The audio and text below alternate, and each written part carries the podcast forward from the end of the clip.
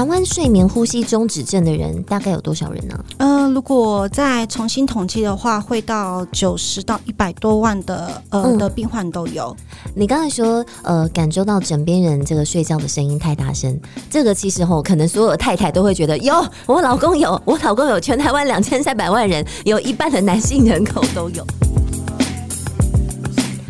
Hello，各位听众朋友，大家好，欢迎收听健康生友会，我是主持人刘涵竹。我们时时刻刻其实都在做的事情是什么？是呼吸。但是你知道，其实有个职业叫做呼吸治疗师吗？而且全台湾只有四家大学有呼吸治疗学系。那到底呼吸治疗师他是一个什么样的行业？又什么样的人需要呼吸治疗呢？你一定觉得很奇怪，诶。呼吸就呼吸，我从生下来就会呼吸了，我还要治疗吗？那其实有很多大家所不知道的小学问在里头哦。今天很开心邀请到的是新北市立土城医院呼吸治疗科的组长张秀梅呼吸治疗师，来跟我们分享关于呼吸治疗师的大小事。我们欢迎张老师。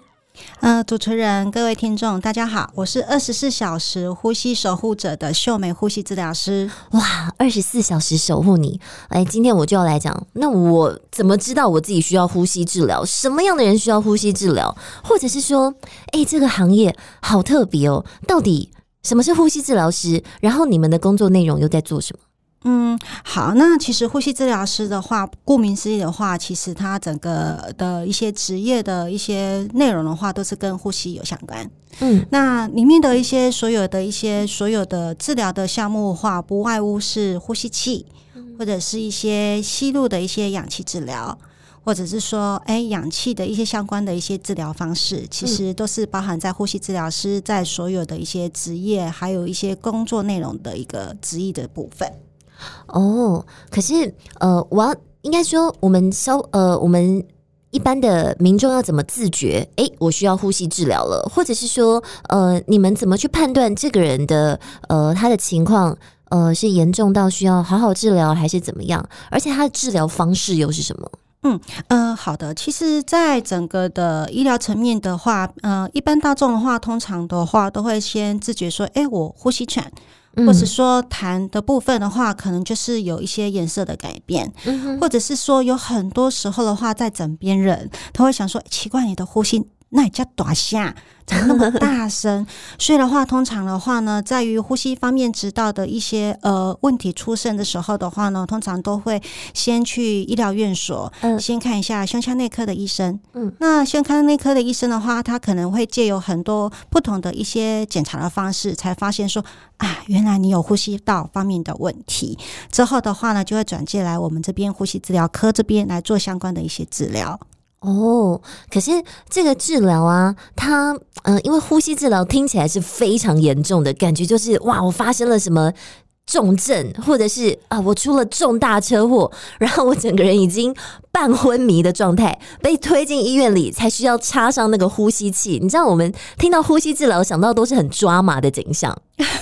哎，我必须老实说，其实一般当中。还有我自己的家人都会觉得说，你这个呼吸治疗行业也太恐怖了。嗯，因为从重症，然后从之后的话，在一般院所，那其实在我职业的场所，现在的经历已经二十多年了。我必须老实说，我要。在这个节目上面，先跟大家澄清一件事情：呼吸治疗的话，其实的工作行业的话，布遍到各个的医疗院所。那再者的话，连学校，还有一些在居家的部分的话，都有一些呼吸治疗的行业的一些老师们都会存在。嗯、那甚至的话，现在已经在整个医疗观的一些概念的部分的话，通常都是以在呼吸治疗的话，在居家也有可能会变成是说健康的照护者。的介入，所以的话，在呼吸治疗的工作内容部分的话，比如说在重症的加护病房会使用呼吸器，嗯，那还有一些重症的氧气治疗，像前一阵子 COVID-19 很夯的就是鼻导管的高氧治疗。嗯、那再者的话，在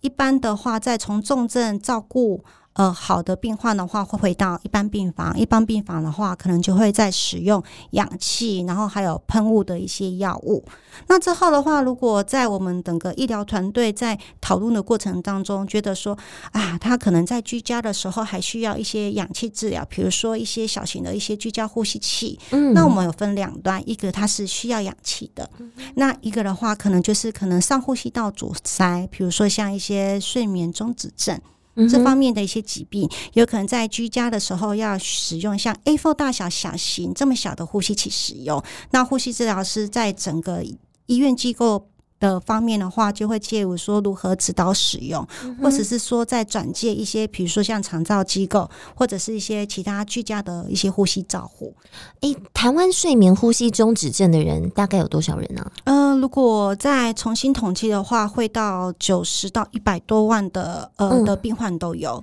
你刚才说呃，感受到枕边人这个睡觉的声音太大声，这个其实吼，可能所有的太太都会觉得，哟，我老公有，我老公有，全台湾两千三百万人。有一半的男性人口都有，但是呢，我们把它呃，其实呃比较特别分门别类，在呼吸睡眠呼吸中止症的话，大概有将近一百万人。那这些人其实都是很适合用使用这个支。居家的呼吸器来让自己的睡眠状况变好，是不是？呃，是的。那必须要跟大家澄清的，其实这个小型的呼吸器的话，其实大家不用担心跟害怕。其实的话，其实它非常轻巧。嗯、那呃，现在房间的所有一些居家呼吸器的话，除了有一些呃其他的一些机构或者是说一些管理方式，所以在我们的医疗界面的话，都会希望说，在整个一些居家的一些呼吸器的使用的话，都最好要有符合就是。是卫福部的一些合格许可证。嗯，那呃，不管是在医院使用的一些相关仪器跟治疗，其实所有的仪器的话，都必须都要有一个类似像仪器的相关的一些管理。当然，居家的呼吸器也不例外哦。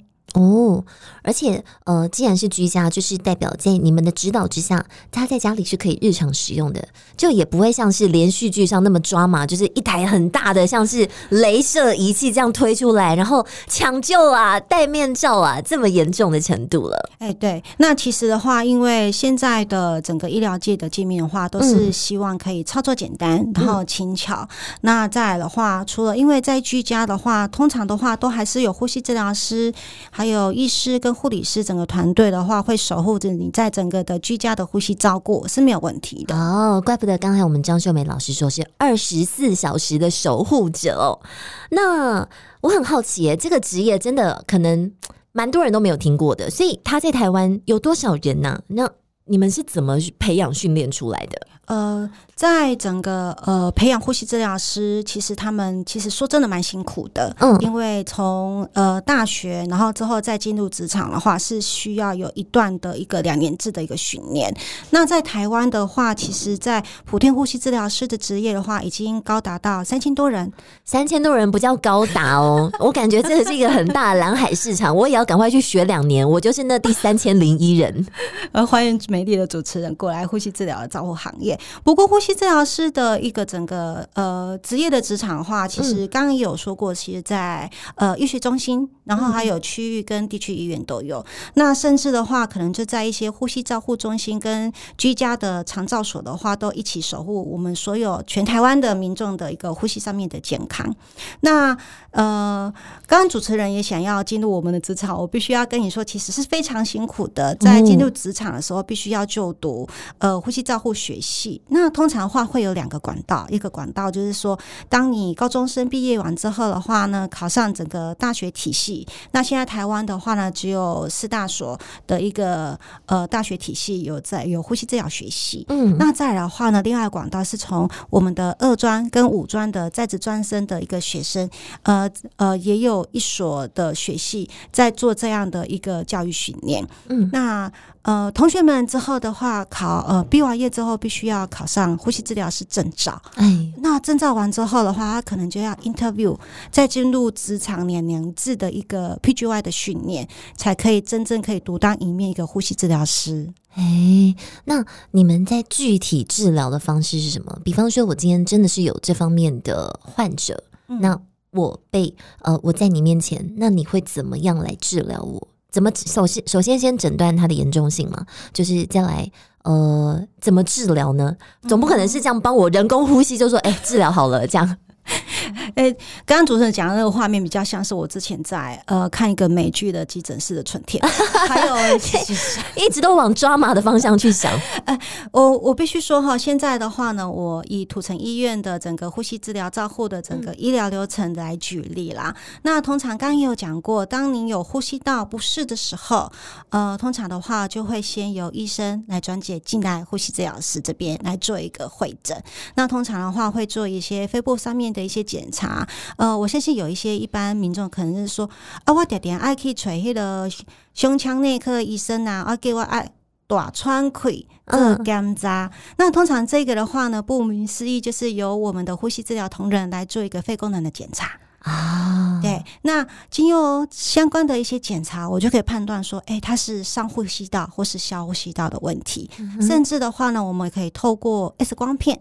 那来知道说我们整个肺部里面真正实际的一些所有的疾病之后的话，呼吸治疗师借由这些的一些诊断，我们就开始进入呃要给病人不同的一些治疗的配方。嗯，例如我可能可以帮病人做肺扩张。嗯。还有现在很多叔叔伯伯，如果认识我的话呢，他们都叫我阿梅老师。他们说阿梅老师，我要进来做清痰的动作。呃，现在的治疗话有简易的拍痰衣，可以做一个拍痰的动作，来做一个清除痰液的功能哦。那再来的话呢，除了肺扩张的一些治疗，我们可能会帮病人训练一些心肺的一些耐力的训练，嗯嗯、甚至的话呢，还会些睡一些什么负压呼吸器，来增加。他的肺部的一些扩张的能力，嗯，那再来的话，刚刚大家都会很担心说，诶，呼吸治疗感觉很紧急、很严重，但是现在我们也植入了整个一些预防医学的概念。那呼吸治疗师的话，会做一些肺部的一些健康管理照护，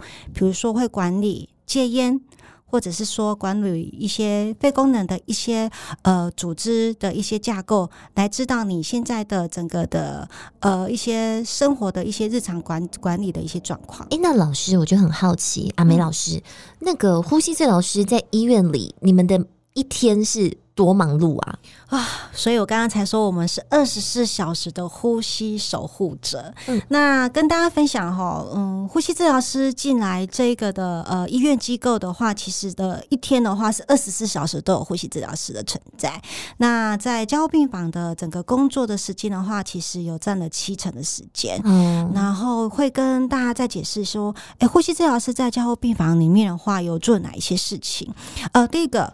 在加护病房，大家一定会害怕，说就是很紧急，没错。嗯，其实呼吸治疗师的话，他在里面的紧急的程度的话，除了要协助插管，然后再来的话，照顾整个呼吸器。那现在的话，我们的话，整个医疗场所里面的话，我们也会帮病人会成立一个呼吸器，当你使用状态之下的一个脱离模式的一个健康管理。好，所以的在呼吸器的部分的话，其实呼吸治疗师除了要会整个呼吸器的模式，他还要知道说我如何及早来帮重症的病人来做一个一个呼吸脱离的一个相关的一个模式。那甚至的话呢，你躺久了，你的痰。嗯就很容易堆积在我们肺部里面。那分享一下好了，其实痰液的话呢，我们每一个正常人都会生出来的痰液的话，大概一百六十 CC 到两百二十 CC 之间。那当你生病了，你可能在清除痰液的能力的话，就会变得非常非常的差。那这个时候的话，呼吸治疗师就会提。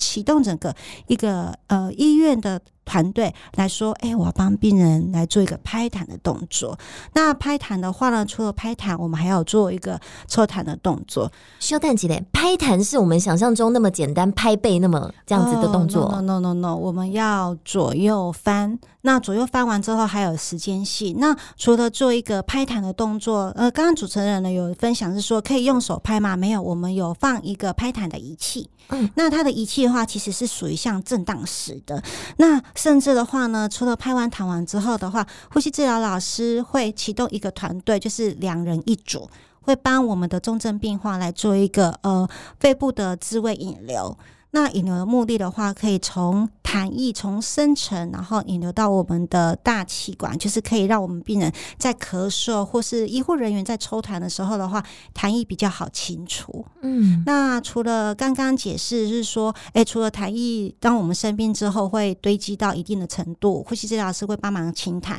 那甚至有一些手术之后的病人，也必须要做一个抽痰、跟拍痰、跟肺部扩张的一个治疗方式。那甚至有一些 HIT-Top 病，就是慢性肺阻塞疾病严重的时候，也会进入我们的加护病房。这个时候，呼吸治疗师就要开始启动跟团队沟通，这个病人是否要介入一些呼吸治疗的一些吸入药物。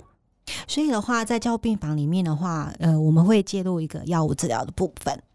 那加护病房的话，当病人的话就是，诶，呼吸道跟呼吸器脱离完之后的话呢，呃，到一个的疾病程度开始就是变缓解了，我们就可以进入我们的一个普通病房的照顾哦。欸、那普通病房的照顾的话，其实的话，刚刚出来加护病房的话，我们会让他带上氧气治疗。嗯、那氧气治疗部分的话，通常的话呢，我们还会有一个手指上面会有个监控一些血氧的数值。之前不是在 COVID-19 很夯说会有低血氧嘛？嗯，所以的话，其实在整个氧气的一个治疗部分的话，呼吸治疗师会再做一个氧气的监测。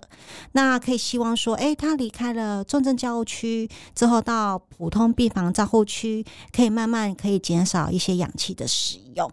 那在整个病房的呃一些呼吸治疗师的工作内容的话，除了氧气，然后还有血氧监测。那再者的话，还会进入一个整个肺部的一个复原。那肺部复原的部分的话，其实除了我们要让他的肺部减少一些痰液的堆积，所以的话呢，我们会介入一些相关的呼吸治疗，例如肺扩张，那可以叫病人做一个腹式呼吸。那再来的话呢，我们可以教病人如何做一个深咳嗽的一个咳嗽呼吸，让我们的痰液的话呢，可以很方便的一个咳出来，那可以减缓一些痰液的粘稠度，又引发了整个肺炎的状况。那还有另外一个部分啊，其实是非常重要的，是针对我们手术之后的病人哦。因为很多一些研究报道的文献的话，有指出说，当手术之后的话，最容易引发我们肺部的一些合并症的话，就是肺部它可能塌塌掉了，好，就好像我们的气球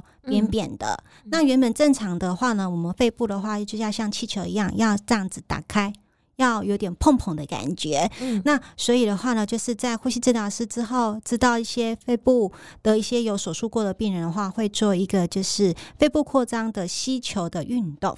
嘿，那这些的话都是在一些普通病房我们都会发生的，也会做一些相关的治疗。那再来的话呢，可能有些病人刚刚也有分享过，就是在上呼吸道或是肺部的话，可能无法脱离氧气，或者是说，甚至有些病人从呃我们的重症加护病房出来，还需要一些居家氧气的介入，或是居家呼吸器的介入。那呼吸治疗师他通常在健康管理的责任的话，就会在启动团队讨论的。时候就会说，哎，这个病人似乎他回家的时候可能就要带呼吸器回家。那我们呼吸器的使用界面的话，除了就是像很多一般民众大众可能就是从嘴巴的插管，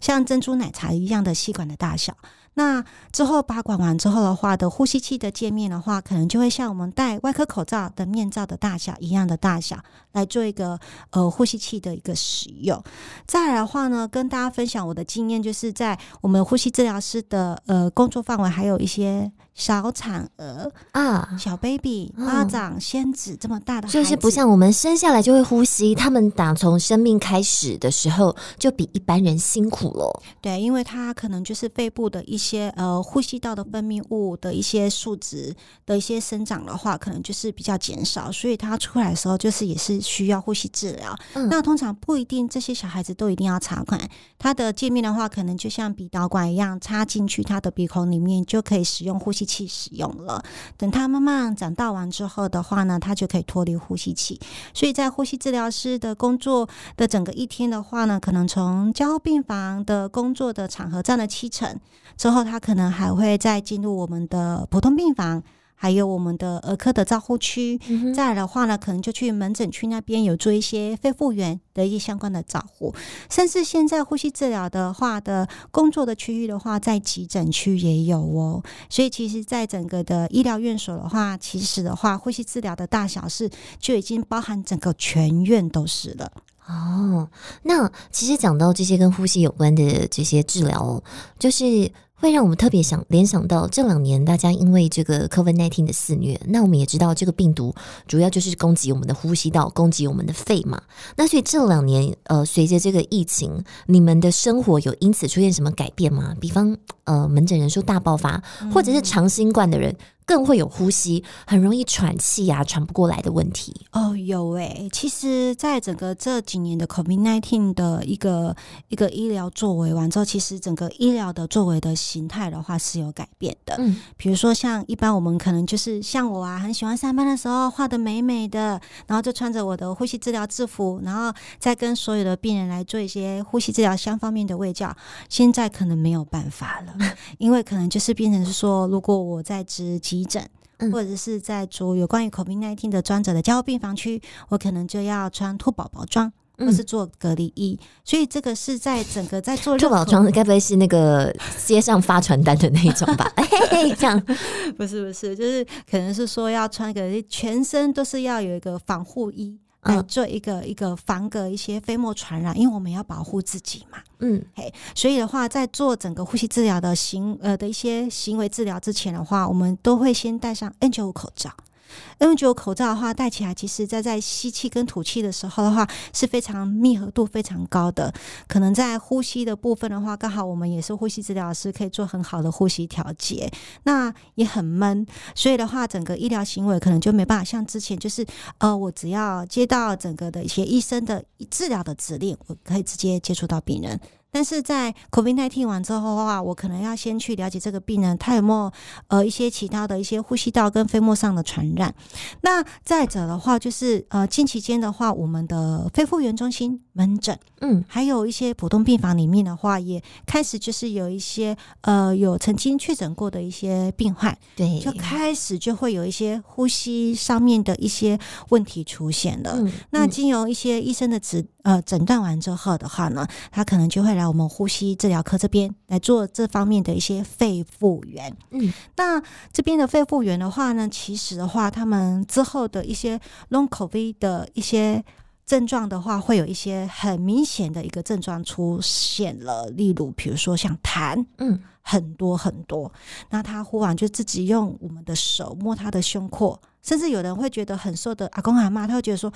哎、欸，呼吸治疗老师，我点点阿内蒙啊，外谈做这些嘛那。”所以通常的话呢，在肺复原这边的门诊的话，针对这些患者的话，会穿一个拍痰衣。嗯。很简单，他只要穿好拍痰衣，完之后的话，在引流床上面做一个拍痰治疗，好，做一个整体的大概三十分钟之后的话呢，呼吸治疗老师就会教他做一些咳嗽的动作来做咳痰。嗯，那再者的话，可能有一些确诊的一些病患完之后的话，还有需要氧气哦。嗯，所以的话，在整个一些肺复原的门诊里面的话，可能就会做一个氧气的喂教。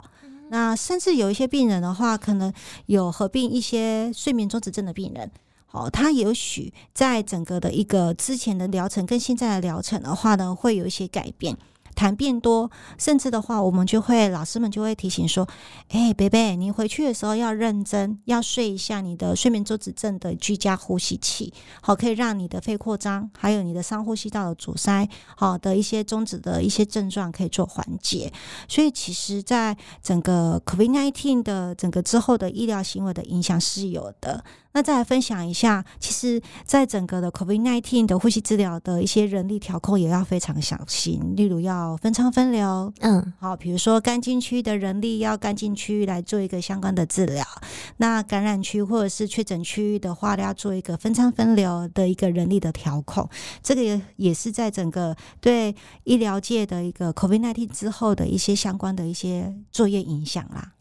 哇，那这样子这么多年的这样子临床治疗的经验下来，有没有让你特别印象深刻的病患？哎，有哎，其实，在整个呼吸治疗师，我的职业的呃年龄的话，也大概有二十几年了。啊、那从之前的 SARS 这样子一路走过来，到这一次近几年的呃 COVID 的 COVID nineteen，其实呃分享最近的一个让我最感动的一个病患的故事。嗯、呃，之前的话，其实，在土城医院的话，其实有一个专责加护病房。那那个病患的话，她是一个女性，跟我差不多年纪，那小朋友也都很小。那她那一次的话的话，不幸确诊，也进入了整个一个专责加护病房的一些呼吸相关的照顾。嗯，她好严重哦，嗯、整个肺部啊纤维化，呃，整个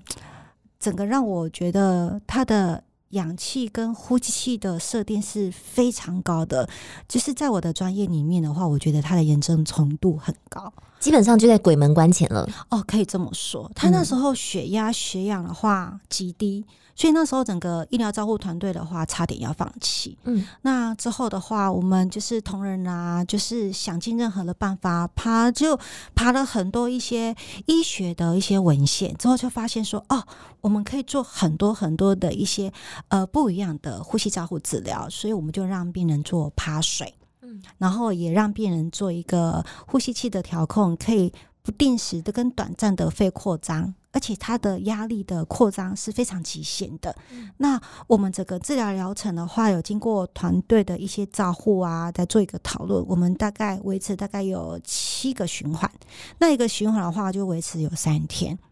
那再者的话，因为他的呼吸照护的严重程度也很高。所以的话呢，就变成是我们会让病人好好的睡觉，嗯，这样子可以配合好好的呼吸，然后好好的做所有团队给予他所有的治疗。那当我们的医护人员啊，尤其是呼吸治疗师或者是呃护理师进去之后的话，因为我们要让他也心灵上可以让家属可以给他加油打气，所以我们甚至就是在进去照顾整个专责区的时候的话，可以让病人跟家属可以用公务手机来做一个视讯，嗯。所以的话，在整个照顾过程当中的话，从加护区之后，好不容易记记录了这些的治疗，那拔管完之后的话，也去了普通的专责病房，那也做一个肺扩张。完之后的话，因为这个病患，我记得他还是需要有一个小型的呼吸器。所以，我们的话在居家的时候的话，也做一个健康管理，让他在家里啊，呃，尤其是在居家的时候的话，使用一个很简易型的小型的，像 A4 大小的呼吸器。嗯、哼之后的话呢，也很开心，他有来我们的呼吸治疗的肺复原的中心。在做一个肺部的一些复原的相关运动。那据我所知，他上个月有跟我分享说，他好不容易可以回到工作职场了啊！对，非常的开心。而且这段时间的话，我们也看他的肺部的 X 光片啊，从肺纤维化之后，慢慢慢慢的肺部也慢慢都恢复了。那现在的话，也开始啊，每一周的话都会在我们的肺部疗中心的话呢，会做一个类似电话志工。所以的话，很开心来跟大家分享，在整个医疗的一些大小事的一些故事。哇，今天真的非常感谢我们新北市立土城医院张秀梅呼吸治疗师，也就是阿梅老师，帮我们来带我们了解，原来呼吸治疗它是多么的。呃，可以改变有这方面困扰的人的问题，而且其实呢，有三千多人就是像您这样子的职业，在二十四小时的守护着我们的呼吸。所以呢，如果当你觉得自己开始有自我诊断，喘不过气来，痰变多，其实呢，都是可以去寻求呼吸治疗师的协助的。我是刘涵竹，感谢你收听我们健康声友会，下次再见喽，拜拜。